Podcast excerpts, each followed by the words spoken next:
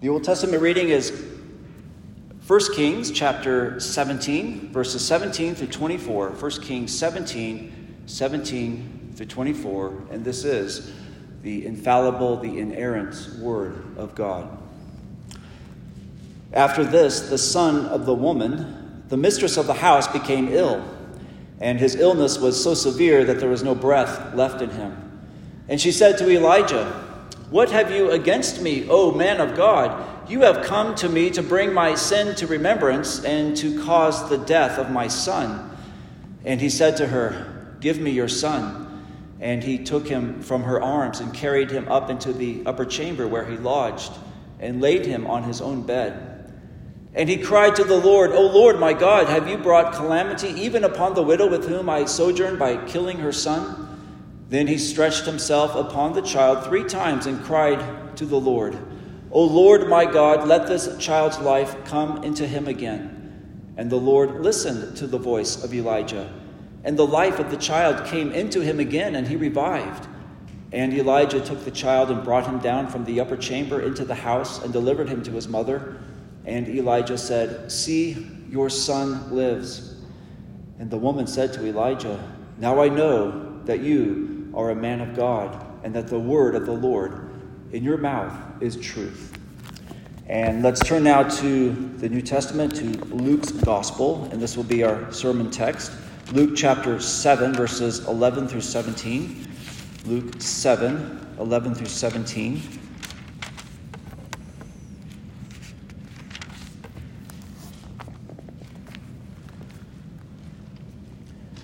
Soon afterward, Jesus went to a town called Nain, and his disciples and a great crowd went with him. As he drew near to the gates of the town, behold, a man who had died was being carried out, the only son of his mother, and she was a widow, and a considerable crowd from the town was with her.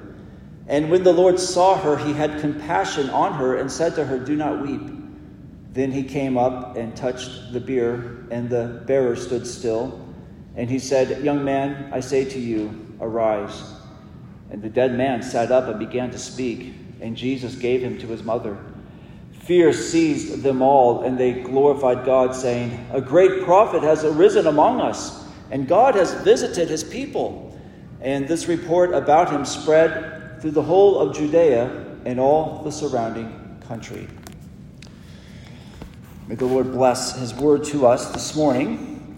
Last week, as we looked at Luke's gospel, we read of Jesus uh, performing a great miracle in the town of Capernaum. Uh, there, he healed the servant of a centurion. Uh, the servant was sick even to the point of death, and Jesus healed him without being uh, with him. He merely uh, spoke his word, and this man who was uh, on the verge of death came to life. And in our passage immediately following that, this morning, Luke tells us that Jesus goes to a town called Nain in verse 11, and his disciples and a great crowd went with him. And as we'll read, or as we heard, in Nain, Jesus performs an even greater miracle. He not only heals someone who is at the point of death, but he brings to new life one who had truly uh, died. And this is uh, the only place in Scripture where the village of Nain is mentioned. And you'll notice how Luke introduces it to us and to his readers. He uh, calls it a town called Nain. And of course, this is because Luke knew that most of his readers uh, will have never heard of a town called Nain. This would be a place that was completely uh, foreign to them. Uh, some of you have grown up in uh, small towns and various places, and you know what it's like to come from a place that no one has heard of. Well, that was Nain. As far as most of the world was concerned, uh, it even wasn't on the map. It was just another unimportant, obscure little village in the hinterlands of Galilee. And yet, it was important enough uh, for the Son of God, the incarnate Son of God. It was a place important enough for him to visit. And uh, wherever there is human need, wherever there was an opportunity for Jesus to manifest the power of God, the grace of God, that he possessed as the Son of God. Uh, he went there, and there was no place too obscure or too little uh, for Jesus uh, to be or to visit. And it was here in Nain that Jesus chose uh, to perform one of the greatest miracles that he ever did that is, raising the dead uh, to life. Uh, Jesus did all kinds of miraculous works, but even for Jesus, uh, this was special. There are only three occasions in the scripture that we read of Jesus raising someone uh, from death to life. And here he does it in this little village, this place called Nain. And again, it tells us something about the character of Jesus that sometimes, or perhaps even often, he does his greatest work in the unlikeliest of places and also through the unlikeliest of people. Uh, today, I want to take a look uh, with you at this miracle that Jesus uh, performed in Nain, and I want to consider with you what it means for us as those who belong to Christ. It tells us something about what Jesus has done for us as our Savior, even now. It also tells us something of what Jesus will do for us in the future one day as His redeemed people. In this passage, Luke portrays for us what I believe is one of the most heart wrenching scenes that uh, we encounter in all of Scripture. Uh, Jesus comes to the gates of this village, and he's met by a funeral procession uh, that's on its way out of town to bury a young man.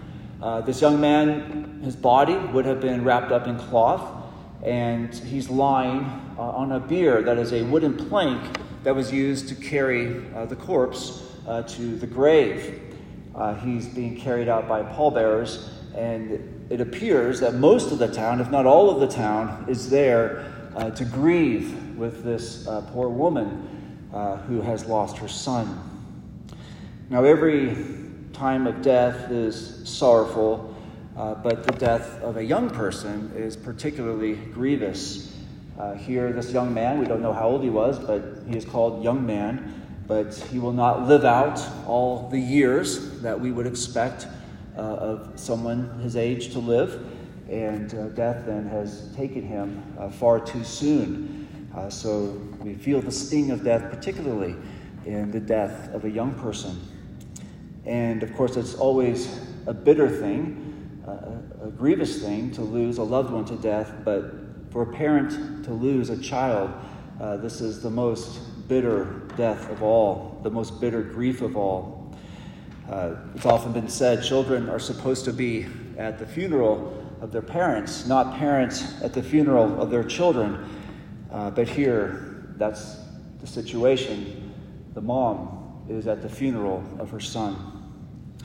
And what makes this all the more tragic and heartrending is the fact that this boy was the mother's only son, literally her only begotten son, and uh, perhaps her only child. And so uh, there can be no words uh, that could possibly describe uh, the anguish, the profound grief, the pain uh, in her heart uh, that she must have felt that day as she saw her lifeless son lying on the bier, uh, knowing that she would never see his smile again, she would never hear his laughter again. And to make matters worse, the woman was a widow. She had no husband. Uh, she lost her husband already, and now she has lost her son. And in that culture, she would be alone and vulnerable. And so, added to her grief was the uncertainty how will I provide for myself? How will I protect myself? And not only the woman, but the people of Nain as well, uh, we can be assured that they too uh, were overcome with grief as they prepare uh, to say goodbye to this young man. And so Luke gives us here a very stark, a very raw uh, portrayal of the cruelty uh, of death, with the pain that brings us, the grief uh, that we experience in the face of death. In recent years, as you know, it's been common to call a, a funeral. In fact, we don't really hear the word funeral that often, but it's been common to call that instead a celebration of life. And, and I understand the reasons for doing that. I'm not saying that that's wrong to do that, but death is tragic. It's not in itself anything to celebrate. And there was nothing celebratory here about the death of this young man. It was a time of unmitigated sorrow and pain and grief. But this tragedy, this heart wrenching scene that Luke gives us here, this is the very reason, this is the purpose that Jesus went to the village of Nain on that day.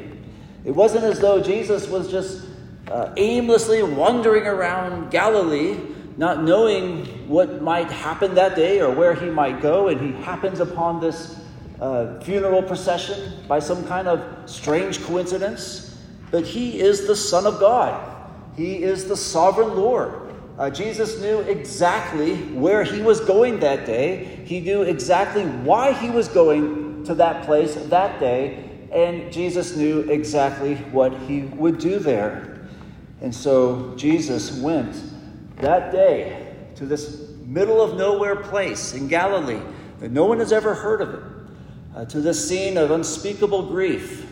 And he goes there in order to demonstrate that as the author of life, as the Son of God, he possesses divine power and authority over life and death, that he can bring the dead to life. But before Jesus did anything, he felt something. In his humanity, Jesus felt profound compassion for this uh, woman. In verse 13, we read, When the Lord saw her, he had compassion on her. Uh, the word for compassion here in the Greek, it refers to our entrails or our bowels. And that's because in the ancient mind, uh, this is where a person felt uh, his strongest emotion was in his bowels. And so Jesus literally had a visceral reaction to what he saw in Nain. The sight of this uh, poor woman, no doubt overcome with grief, uh, crying, weeping, it, it uh, stirred in Jesus within him a profound sense of pity, of compassion towards this woman. I appreciate the way that the New International Version translates this verse. It says that his heart went out to her. His heart went out to her. And here's a glorious truth about our God the God who has made himself known to us, the God who came to us in the person of Jesus, that he is a compassionate, he is a merciful, he is a God who has pity upon us. The God that we worship and serve, He is not some aloof deity who looks down uh, from heaven coldly, uncaringly, who sees our misery and suffering and simply shrugs his shoulders. But no, as He is revealed to us here in Jesus, He is a God who is full of sympathy, compassion. He feels uh, mercy towards us, or compassion towards us in our suffering. Now, we may wonder at times, and we often do wonder at times, why, oh Lord, are you allowing me to go through this particular affliction? Why am I suffering this way? Or we may wonder that for other people. Why, Lord, did you bring this grief, this tragedy into this person's life? Why do they suffer this way? And those are questions that we ask. God does not give us the answer to those questions. But one thing that we can never say is, God doesn't care. We can never ever say that God doesn't care. Because here's God in the person of Jesus. He's confronted with the scene of abject human misery, and he's filled with compassion. He cares. He cares deeply. And then Jesus says something that you will never hear, I hope you never hear, at a funeral. And that is, he goes up to the mother, the young man, the one who is bearing most of all this grief, and he says to her, Do not weep. Now, why would anyone tell a mourner at a funeral who's crying, Do not weep, do not cry? Because isn't that what a funeral is for? For us to uh, remember the loved one, to grieve, to mourn, to weep at the loss that we feel, the pain that we feel, because he or she is gone. So we would never say that. But Jesus had a reason for saying that to this woman because he was about to take away the cause of her weeping. He was about to remove from her everything that was causing her to cry that day. And one of the most precious promises that God gives us in the scripture is that one day he will wipe away every tear from our eyes. In Revelation 21, we read this He will wipe away every tear from their eyes, and death shall be no more. Neither shall there be mourning, nor crying, nor pain anymore, for the former things have passed away. And so Jesus is here giving this woman a taste of that comfort, that consolation that we will all receive from the Lord Jesus on the day of glory when we are in his presence, that he will wipe away every tear. All that has caused us to weep in this world, the loss that we have felt, the grief that we have felt in the face of death, the pain, the tears that we have shed, he will wipe them all away. And now he's doing this for this woman to show what he will do for us one day. If it seems strange, and you can imagine that the people at the funeral procession, seeing, seeing Jesus, perhaps they didn't know who he was, but seeing this rabbi, uh, hearing him say to the woman, Do not weep, if, if that must have seemed strange to the people there, what Jesus did next would have been stranger still. Uh, Jesus touched the bier. Uh, normally, if you touched something that a corpse was lying on, that rendered you defiled, unclean. But of course, the Holy Son of God could not be defiled or made unclean by anything. So he touched the bier, and the funeral procession came to a halt. And by now, the people have understood. They don't know what Jesus is doing, but they've understood that Jesus did not come to this funeral to share in the mother's grief or to weep and to see uh, the burial of this young man but he came there for some other reason because he brought the funeral to a stop. And of course, they don't know what Jesus is about to do. And so they're wondering, what is this rabbi doing? This is very strange. Imagine seeing a funeral procession um, coming down the road, and some man stops in front of the hearse and waves his arm and he brings everything to a halt. Everyone would wonder, what's going on? What is this man doing? Well, Jesus does not keep the people in suspense for long because right after he stops the whole funeral, he does the most extraordinary thing of all. He speaks to the corpse. He commands the corpse, this dead body. He says, Young man, I say to you, arise. Wonder of wonders, the impossible happens. Luke tells us the dead man sat up and began to speak. So here was this young man who was dead. He was lifeless. And now his heart starts beating, his lungs fill with air. He sits up and he begins to speak, all at the command of Jesus. Uh, wouldn't you love to know what that man said as his first words? I would love to know what he said. Uh, maybe someday. In glory, we can ask him. So, what do you do when you're at a funeral and the deceased comes back to life? Uh, to put it mildly, that changes everything, doesn't it? The funeral is officially uh, put on hold till further notice. And so this gathering at Nain was no longer a funeral. Uh, this was something else. And what we would assume that we would read next is that the people rejoiced. Because here, this woman and her uh, fellow uh, townspeople, they're in the depths of, of pain, of grief, and you would think now that the boy is raised to new life, that we would read how fear or how joy sees them all, or how gladness sees them all. But what Luke tells us is that in verse 16, fear sees them all. So, whatever joy the people may have felt immediately, it was overcome by something greater, a greater uh, feeling, a greater sense, and that was the sense of dread, the sense of awe, the fear that they felt in the presence of Jesus after he had done this unheard of thing and raising the dead to life. And why would the people fear? Why would they be filled with a sense of dread and terror? It was because of this, because they found themselves all of a sudden they understood that they were in the presence of a man who possessed in himself the power of Almighty God.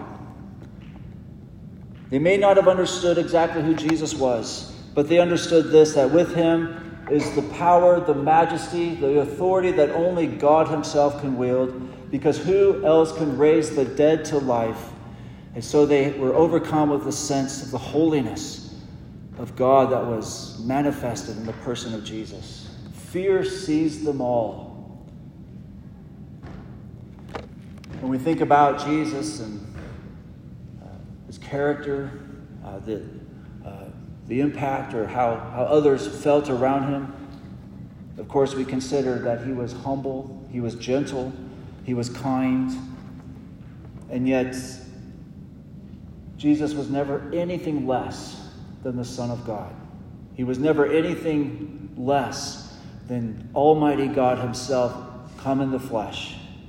And here and in other places, when the full power of His deity was manifested, it was a terrifying thing for sinners to behold. But it was also good. It was also good. What Jesus did, yes, it caused terror in the hearts of those who saw it, but they recognized that this was good. That Jesus, by his power, had raised this young man to life, and so they were seized with fear, but that gives way to praise, to worship, to thanksgiving. Luke says in verse 16, they say, uh, they glorified God, saying, A great prophet has arisen among us. And so they begin to give thanks to God. And isn't it interesting that when they saw Jesus raise the dead, they called him a prophet? And why would they do that? Because normally we think of a prophet in terms of a man of God who speaks the words of God. We think of someone like John the Baptist, who declared God's word that the Lord was coming. Repent, prepare for the coming of the Lord. Uh, the role of a prophet was to say, Thus saith the Lord. But prophets did more than that. Sometimes prophets did miraculous things.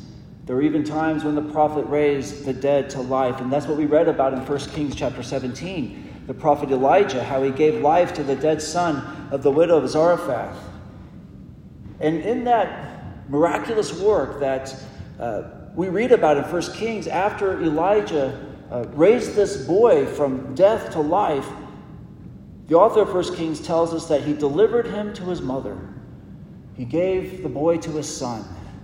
And then when Jesus raised the widow's son to life, Luke says he gave him to his mother. And this is what the crowd saw. They saw Jesus doing what they have read about their whole lives how Elijah raised the son of the widow from the dead and gave him to his mother. Now they see Jesus doing the very same thing in Nain, and so they give thanks to God. A prophet has risen among us, God has visited his people. We have a new Elijah here. People were on the right track, but they still weren't quite there when it comes to their understanding of who Jesus was, because he was not just another prophet in the long line of prophets that Jesus had sent, or that the Lord had sent to his people over the centuries, but this was the great prophet. This was the prophet, the prophet to whom every other prophet was pointing towards as a type and a shadow of the one who was to come. And if the people had compared a little more carefully the miracle that Elijah did with what they saw Jesus do, they would have seen that this is not just another prophet, but this is someone much greater than that. Elijah had to stretch himself over the body of the dead boy three times. And Elijah had to pray to God. He cried out to the Lord to heal or to bring to life this boy who was dead. But what did Jesus do? He issued a word. He spoke. He commanded the corpse to come to life. Not even Elijah could do that. Elijah could call upon the Lord, but he could not, by his own power and authority, raise the dead to life. But that is what Jesus did. Jesus did what only God can do. And so this was no ordinary prophet. This was the Son of God who's come in the flesh. This was their Messiah. This was the Christ, the Savior of the world. No prophet has ever said, no prophet could ever say, I am the resurrection and the life. They could point to the Lord and say, He is the resurrection, He is the life. But Jesus, when He came into the world as the prophet, He said, I, I am the resurrection and the life. He is the one who raises the dead to new life. And by this miracle, Jesus was showing us what he has done for us as his people in this life and what he will do for us in the world that is to come. First, Jesus was showing us here that he, one day in the future, he will raise us up from death to life. And if your trust is in the Lord Jesus Christ, this is the hope that God has given you as a believer in Christ. This is the promise that God gives to you in His Word. That though one day you must die, when Jesus comes back to the earth, He will speak His Word, and your body, which is laying in the grave, will be brought uh, from death to life. You'll be raised up in a body that is incorruptible, immortal, imperishable, forever and ever. And Jesus will do this for you just as he did it for this young man in this passage. He spoke his word, he uttered his word. The dead came to life. And when Jesus comes again, he will speak his word, and his people will be raised up in bodies that are glorious and fit for heaven forever. Jesus said in John 6:40, "For this is my will, or this is the will of my Father, that everyone who looks to the Son and believes in him should have eternal life, and I will raise him up on the last day. Now, for us in this life, it is, it is good for us to seek our uh, physical well being. It is good for us to pray for the sick. It is good to uh, seek ways to preserve our health, uh, to take care of our bodies. But this is not the hope that God gives us, that He will give us a long and healthy and prosperous life in this world. This is not our hope. It is something far greater than that. Neither is it your hope as a Christian that you will spend an eternity uh, separated from your body. But your hope as a Christian, the promise that God makes to you, is not health in this life. It is not to be free from your body forever, but that He will one day raise you up in your body to be fit for a new heavens and new earth forever and ever. Resurrection, resurrection hope. That is the promise that God gives to us in Jesus Christ. And it is only with this hope, this hope in the resurrection, that one day we shall be conquerors over death, disease, decay, forever and ever. This is the hope that can sustain you in, in this life, in the face of everything that pertains to death death itself, disease, the deterioration of the body, all of the ways in which uh, we, we know that our, our time is short and that our bodies will not live forever. It is only with this hope in the resurrection can you face these realities in this life with patience, with confidence knowing that God has promised you something far greater than just health in this life, but He's promised you to give you a new body forever. So, first, Jesus, by this miracle, shows us what He will do for us one day as our Savior. Secondly, by this miracle, Jesus is showing us what He has already done for us in giving us new life, and that is by His Holy Spirit. Jesus has already raised us up from death to life. Before Jesus came to you in his mercy and compassion, before he made you alive, you spiritually were as dead as this young man, as his body was dead, laying on the bier, about to be buried.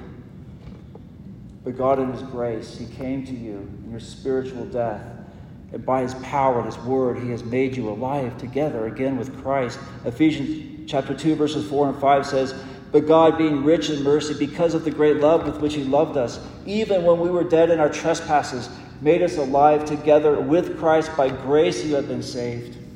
And here is a picture that Luke gives us of the sovereign power, the grace, the authority with which Jesus, our Savior, comes to us in our spiritual death, and He makes us alive together with Him. The young man who was lying on the bier, he wasn't just incapacitated, he wasn't just really, really uh, ill. He wasn't just needing uh, to be restored to good health, but he was dead.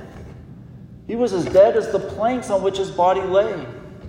And Jesus came to this person who was hopeless. He was dead, and he spoke his word, and he came to life. And in the same way, Jesus comes to you and me in our sin when we are dead in our sins and trespasses, By nature, we are spiritually lifeless. We have no power. We have no ability. We do not need a helping hand. We need our Savior to come to us to raise us from death to life by His sovereign power. And that's what Jesus does for us. He gives us new life by His Spirit. And so we don't come to Jesus in order to be made alive, but because Jesus has come to us and made us alive, we respond in faith to know our Savior, to know this redemption that He has given to us so freely, so powerfully. And if your faith is not in the Lord Jesus Christ, He is calling you today through His Word to believe in Him, to come to Him as your Savior. Because only as you come to Him in faith do you come to know the one who has first come to you to give you life. But He calls you to believe in Him as the one who can deliver you from sin and death forever and ever. And when you do, your sins are forgiven. And He gives you this promise of resurrection life forever. So, both our spiritual resurrection in this life and our physical resurrection in the world to come, these are the result of God's sovereign power and grace. And the price that Jesus paid in order to give us this life was a terrible price, and that was his own death, his death on the cross. I said earlier that it's a common saying that children are supposed to be at the funeral of their parents, not the other way around, but really that's not strictly true According to God's purpose for us when He created us, there was not supposed to be funerals of any kind, ever. That was not God's purpose for us when He made us. He made us to be free from death. But death is an evil intrusion into this good world that God has created for us. We were not created to experience the pain of losing a loved one, to suffer death ourselves. But death came into the world because of sin. Romans 6:23, the wages of sin is death. And when we see this heart-wrenching scene that Luke portrays for us in this passage, what we see here is not unique. It is not anything that we're not familiar with, but here is a scene that has been played out over and over again in the history of humanity. The sorrow and the grief that death brings to us. Death separates us from the, the, the ones whom we love it is painful, it is cruel, and it is all because of sin, because of, because of human sin, because of our sin collectively. Uh, several years ago, I read an article about a company uh, that was uh, started by the same people who started the, the uh, Google, the company Google. And the goal of the company was to find a solution to death. Um, you can't accuse this company of setting their sights too low you know, that's quite a mission statement for a company. You know, we will overcome death. But of course, you know, I don't know how they're trying to do this, but of course they're seeking some kind of medical solution or, or a physical, uh, technological solution to death. But the problem is, that's not what causes death. It's not ultimately at root a, a, medical problem, a physical problem. It's not something within us physically that can be fixed with some technology. The reason that we die is spiritual. It is because of our sin. The wages of sin is death. It is a spiritual problem. And for that reason, Jesus went to the cross to take away our sin, that we might receive from him eternal life. And by his death, for in our place. He has overcome death for us and he gives us his life. And this is what his death means for you as one who belongs to Christ. Because Jesus died, already you have new life in him by his Spirit. And he promises you that just as he raised this young man from the dead, one day he will speak his word. He will raise you from the dead as well, and we will be conquerors with him forever and ever over death and hell forever. Let's pray.